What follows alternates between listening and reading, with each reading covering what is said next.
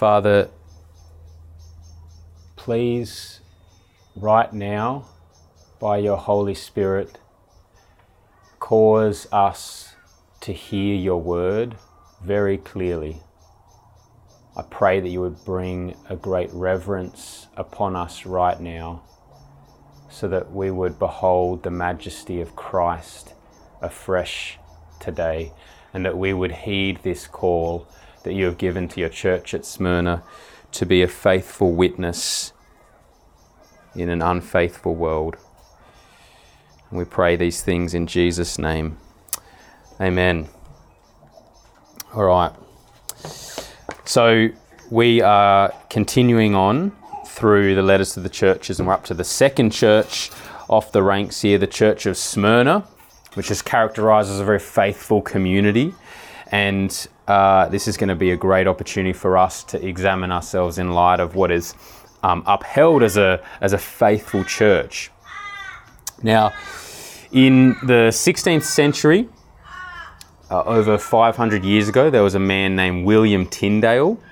And William Tyndale, some of you may know, had the choice again and again of living for Christ and his gospel, or living for the status quo and staying comfortable. And the fact that we are sitting here today reading our English Bibles is a privilege owed mostly to the work of William Tyndale, under the providence of God, of course. Uh, five hundred years ago, in a world where the Latin Vulgate was generally the only approved Bible translation, anyone who actually attempted to translate the Bible into English would be put to death. So one day in fifteen nineteen, just over five hundred years ago, a woman and six men were publicly burned at the stake for attempting to teach children the Lord's Prayer and the Ten Commandments in English. And they lost their lives for trying to teach children the Bible in English. Uh, William Tyndale, in this culture, was a man moved by the Spirit of God to give the Bible to the common people. So he believed that the gospel was meant to be given in plain language to all people, rather than simply being kept in a language that typically only the elite of society actually understood. And so Tyndale began working on his English translation of the New Testament, and by fifteen twenty-six, he had managed to print thousands of copies of an English New Testament. And not long after this, Tyndale was captured after a few years trying to escape the um, British government. Uh, Tyndale was, was captured and imprisoned, and he spent two years in a cold and dark prison cell. And his uh, one request has been recorded for us while he was in prison. He said, "I beg and entreat your clemency to allow me the use of my Hebrew Bible, Hebrew grammar, and Hebrew lexicon, and that I might employ my time with that study." All he wanted to do was to continue his translation work, now looking at the Old Testament and translating that into English, even while he was in prison. And so uh, not long after this, Tyndale was officially declared a heretic and sentenced to death. And this is what he was charged with: maintaining that faith alone justifies, maintaining that in order to be saved, one simply needs to believe in the mercy offered in the gospel for the forgiveness of sins, denying the existence of purgatory, and denying that men should pray to Mary or the saints. These are the charges brought against him, charges that we would all hold dear. And if we were holding them dear five hundred years ago, we would be put to death for holding those convictions. And so on the sixth of October, fifteen thirty-six, Tyndale was executed by strangling and then burned at the stake publicly. And moments before his death, Tyndale gave these last words: "Lord, open the King of England's eyes." That was his prayer moments before his death.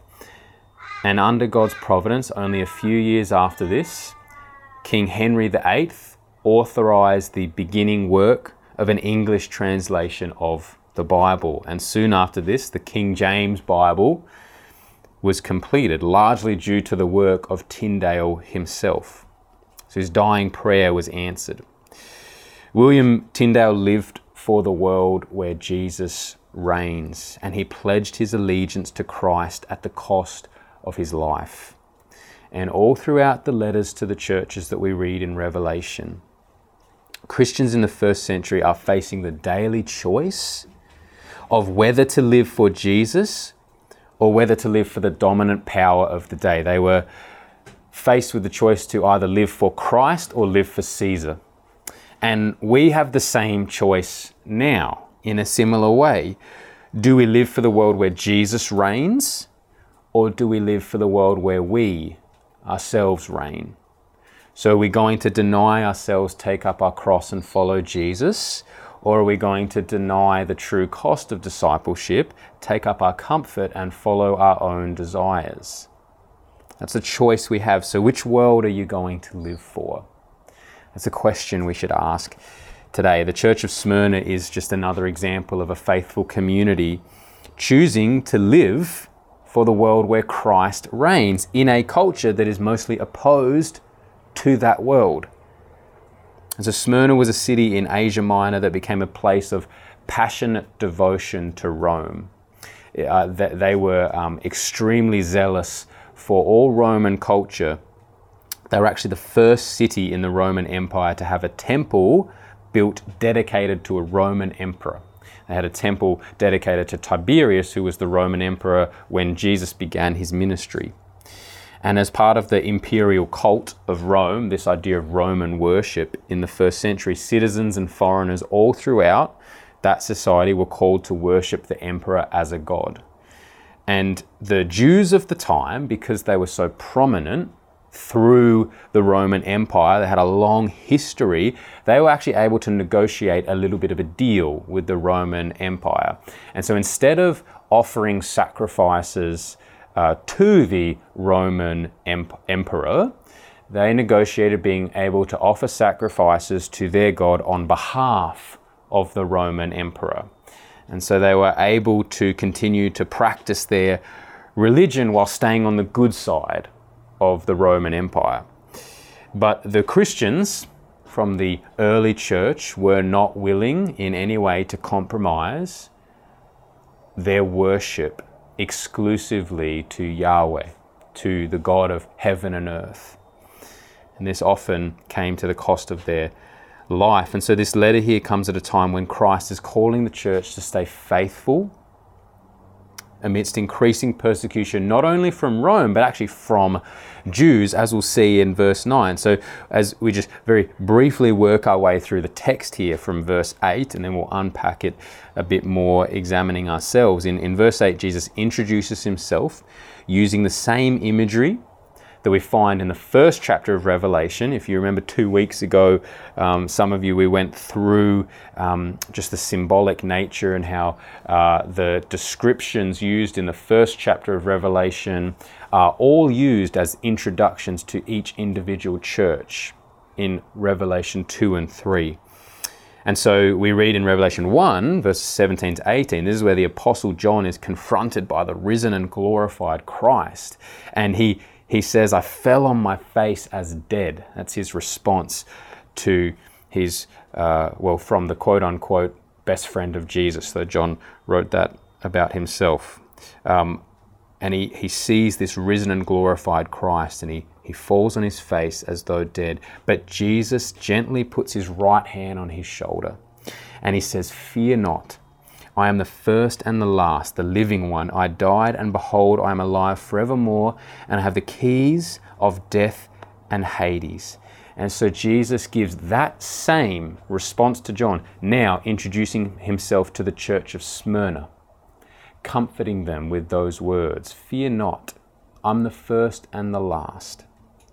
Jesus goes on to explain that he knows of their tribulation and their poverty. So Jesus says, though you are afflicted and impoverished, you are actually rich. You are blessed. The kingdom of God is almost always the opposite of this world. So when we're thinking about what it, it means, or what about what a, a faithful church looks like, we should not measure by worldly standards. Kevin DeYoung talks about how a lot of uh, pastors in the modern church talk about the three B's of how to measure your church: budget, building, and bodies. How big's your budget? What kind of building do you have? And how many people do you have coming? And that's typically how we measure a, a, a faithful church. You know, how are you growing numerically? And th- that's n- neither good nor, nor bad. And often good fruit can be seen in obviously people coming to know Christ and, and entering into a church community. That's good. It doesn't seem to be the way that Christ actually measures faithfulness. Here in the church of Smyrna, the church that would actually seem like it's under a curse by the standards of this world. I mean, they're weak, they're afflicted, they're impoverished. Christ is just calling them to just hold on, hold on and be faithful. And, and he is upholding them and saying, you are blessed. And he is commending them as a faithful community. So the church of Smyrna represents the true marks of success, if we were to use that language. A community who are truly rich in Christ, though they are materially and physically poor.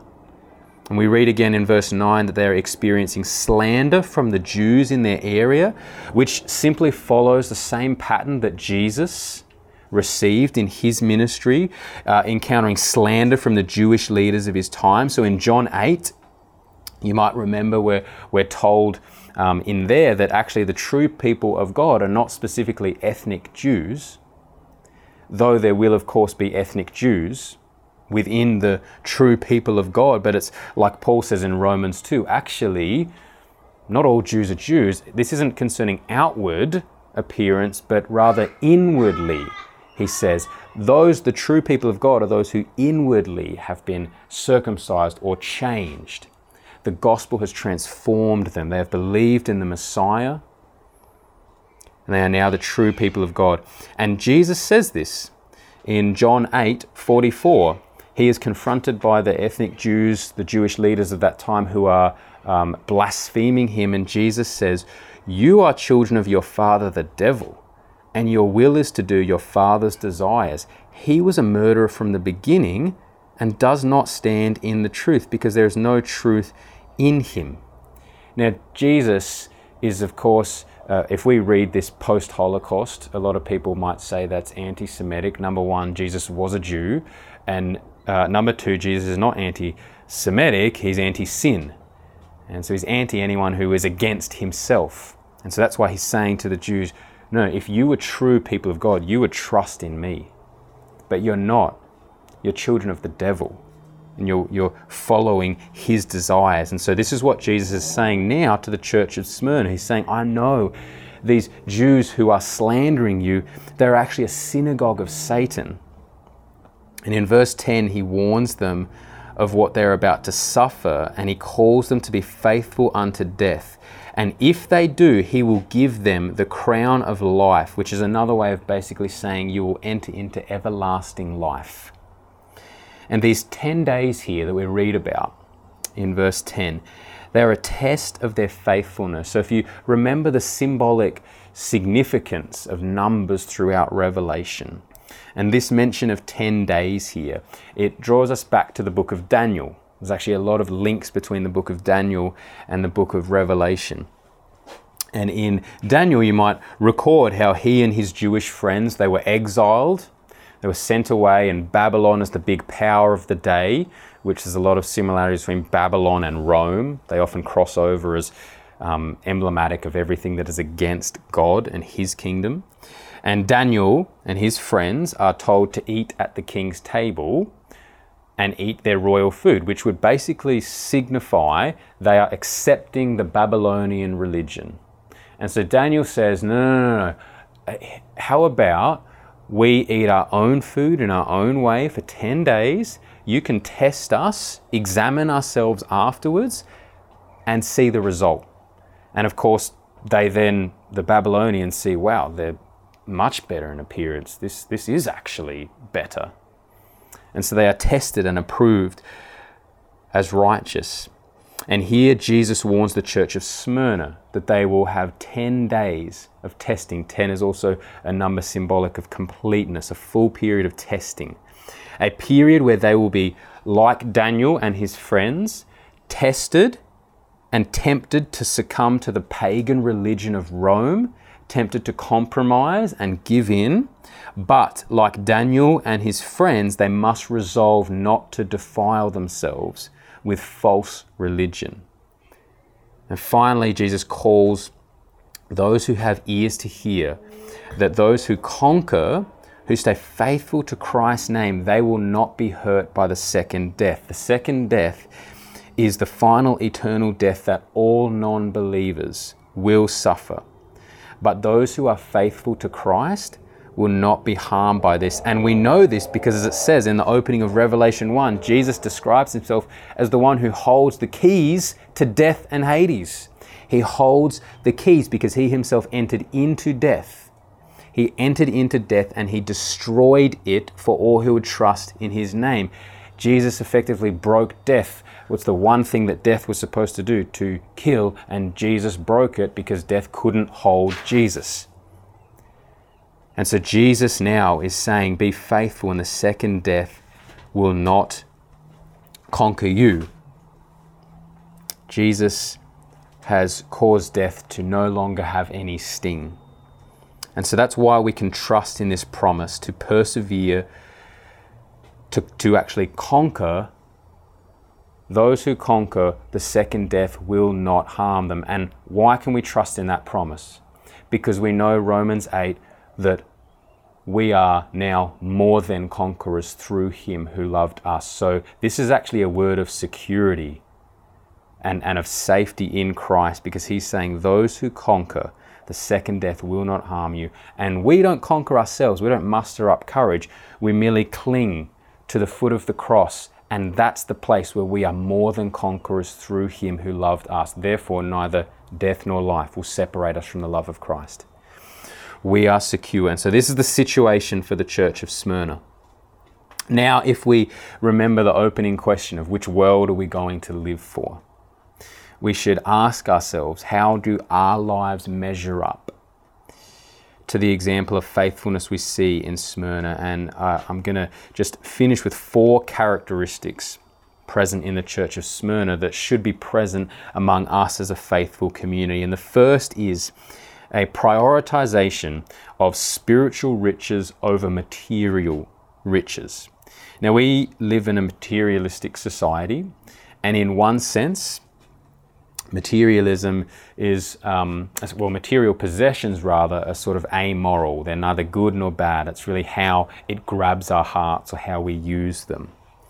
And we uh, most of the time remember that the Bible is clear to say the love of money is the root of all evil. But uh, I would say before we then justify our material wealth by reminding us that the Bible doesn't explicitly say that money is evil, we should heed the warnings in Scripture where we have countless examples of where riches lead a person's heart astray. We probably most prominently think of Solomon and what ended up with him. Jesus is, is very clear to say you cannot serve both God and mammon. And mammon is symbolic of not only money, but actually materialism, possessions, that which sort of draws our natural desires. And the church of Smyrna seems to be living consistent actually with the Beatitudes we find in Matthew five, where Jesus says, the poor, they are the ones who are blessed. And this is the opposite of the Laodicean church, which we'll go through as the last church on our rank in Revelation three, where they have actually, they're like the total opposite. They've acquired material wealth and they say, oh, we've we've acquired wealth, we have no need. And Jesus then says, no, you're, you're spiritually naked and destitute. You're not rich at all. You're impoverished. And see, I believe God is very clear to warn us away from materialism, because it gives us a false sense of satisfaction, the desire of which can only actually be satisfied by the all-satisfying God. That's what materialism does. If we have enough possessions, we dull ourselves. We dull ourselves just enough to fail to realize our desperate need for Christ. And that's why Jesus says, you who are poor, oh, you are blessed. You are actually blessed because your physical poverty is but a sign of your spiritual poverty, and you can now come to find true riches in me. See, remember that all of these letters through Revelation two and three, they're all to do with how the church is witnessing in a pagan culture. It's to do with their public witness. And I believe that a powerful witness that we can have in a materialistic society, that we should have as a radical counter community, is, is actually the rejection of materialism, not for its own sake, but for actually showing that we have a better and lasting possession in Christ and witnessing that to others. Now, I don't think that means that we have to start like having parties where we burn money and we start living in tents and wear the same clothes every day. We don't become more righteous simply because we take a vow of poverty. But I believe the point is to demonstrate a clear priority in areas of our lives and in areas of our community where we prioritize spiritual riches rather than material. And so an application for, for you today, it, it may simply be one thing in your life. One thing that when you think about it, it is a materialistic pleasure that is taking the place of satisfaction in Christ. It's dulling you to your true deep need for Christ, and you might rid yourself of that in order to stay on this path of true spiritual riches over materialistic riches. So that's the first characteristic. The second is where we uh, value slander over popular, popularity rather. So we, we uh, choose slander over popularity. Following Christ necessarily means that you must deny yourself and accept the path of your Savior who was despised and rejected. So Jesus says in John fifteen to his disciples, if they hate you, well, that's because they hated me first. The, of course the world will hate you because it hates me. And the church of Smyrna was slandered, yet stayed faithful as an unpopular minority. Now, I don't actually believe, um, and I've shared this before um, a few times, that in Canberra, I don't actually think that we will face outright hostility all that often. I grew up in Canberra, and for twenty years, I couldn't care less whether you were a Christian or not. It was totally irrelevant. I wasn't going to be hostile to you because you're probably more like an annoying cockroach that I don't really care about. And that's really the kind of culture that we're in now, this culture of apathy.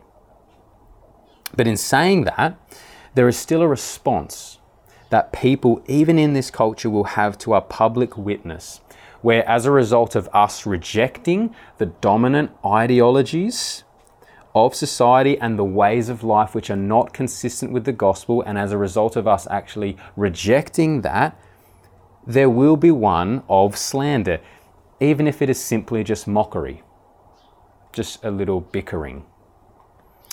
But that actually still comes under a broad definition of persecution that we might find in the Bible. So Jesus actually says in Matthew five, "Blessed are you when others revile you and persecute you and utter all kinds of evil against you falsely on my account." All kinds of evil, from the lowest to the most hostile. And Paul is pretty clear when he writes to Timothy saying, all those who desire to live a godly life will suffer persecution. It is a certainty. And so a question for us today, if our faith has never actually brought us even the slightest bit of mockery or reviling, or if our faith has never cost us anything, is it genuine faith? That's a serious question to ask.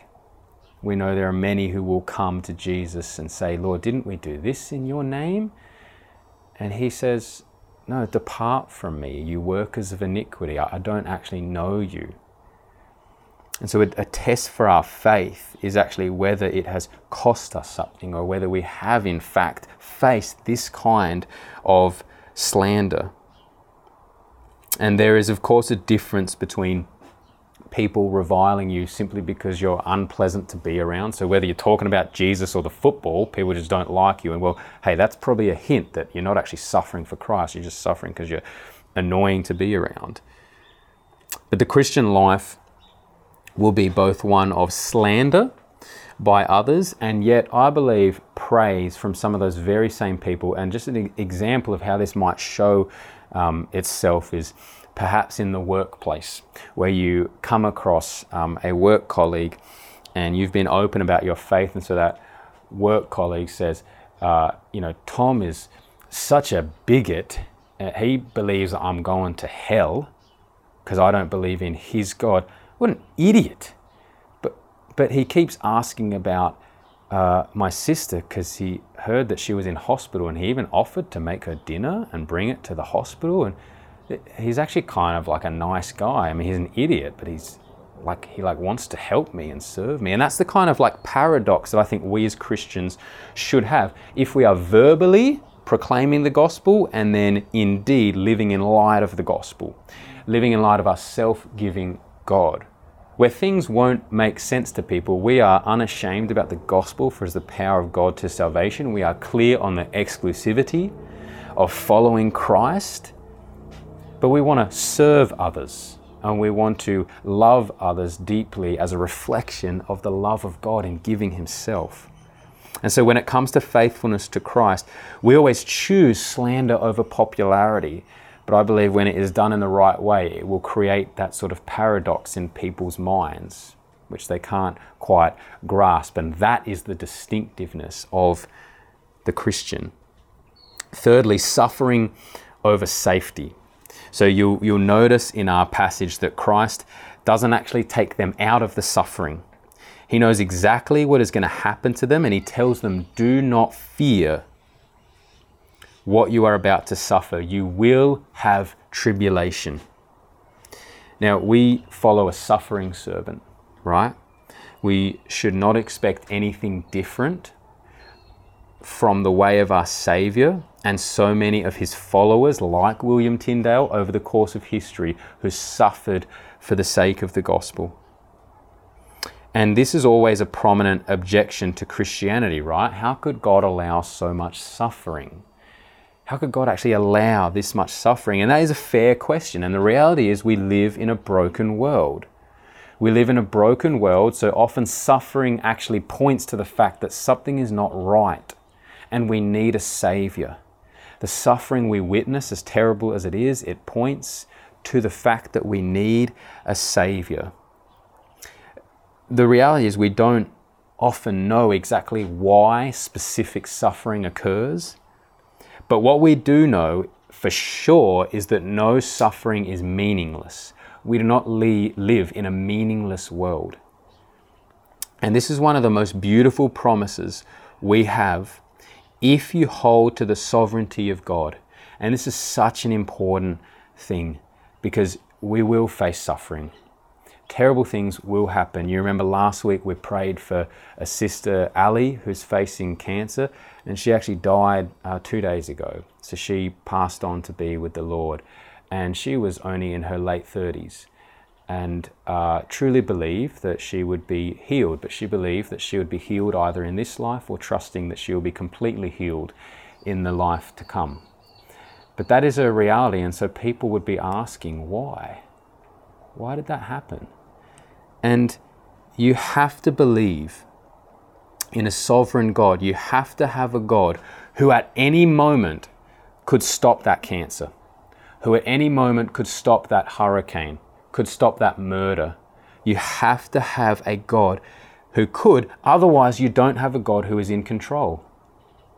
Things are chaotic. He's not able to stop it.